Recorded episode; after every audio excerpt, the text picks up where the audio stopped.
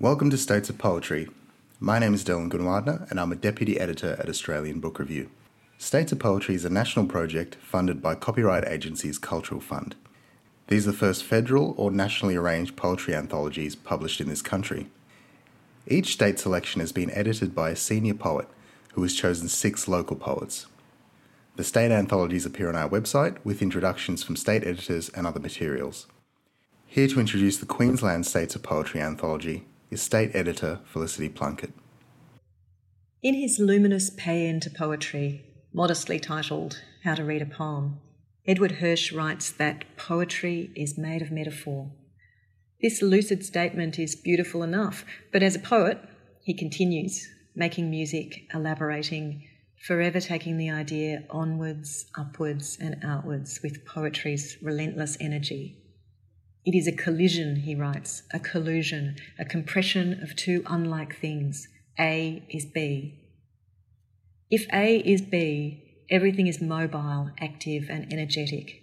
As Paul Celan puts it, poetry is always underway, heading towards something.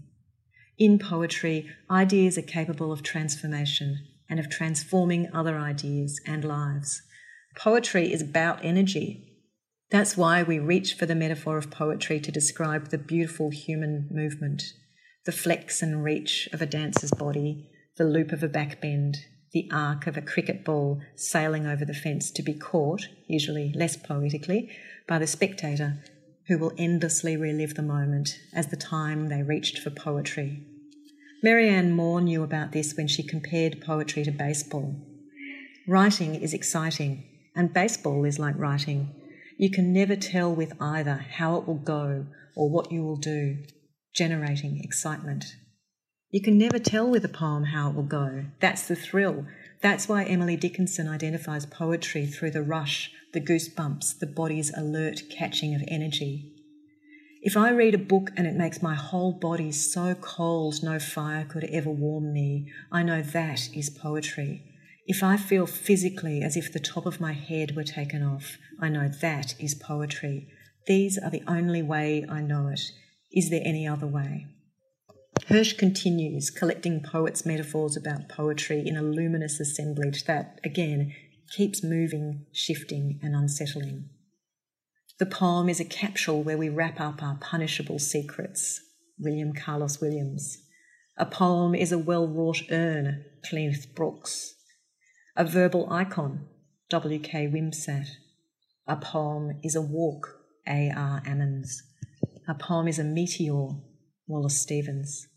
A poem might be called a pseudo person. Like a person, it is unique and addresses the reader personally, W.H. Auden.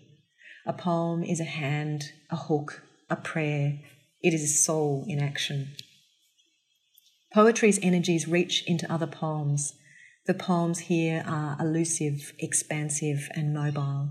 These poems converse with and bounce off and sail over other poems to social media, music, and memory, from the therapist's couch to the therapist on the couch, taking in Yiddish words, Polish words, tweets, and amnesia, fish and chips and VHS, Zen and Kerouac, Ted Bundy and Pliny the Younger.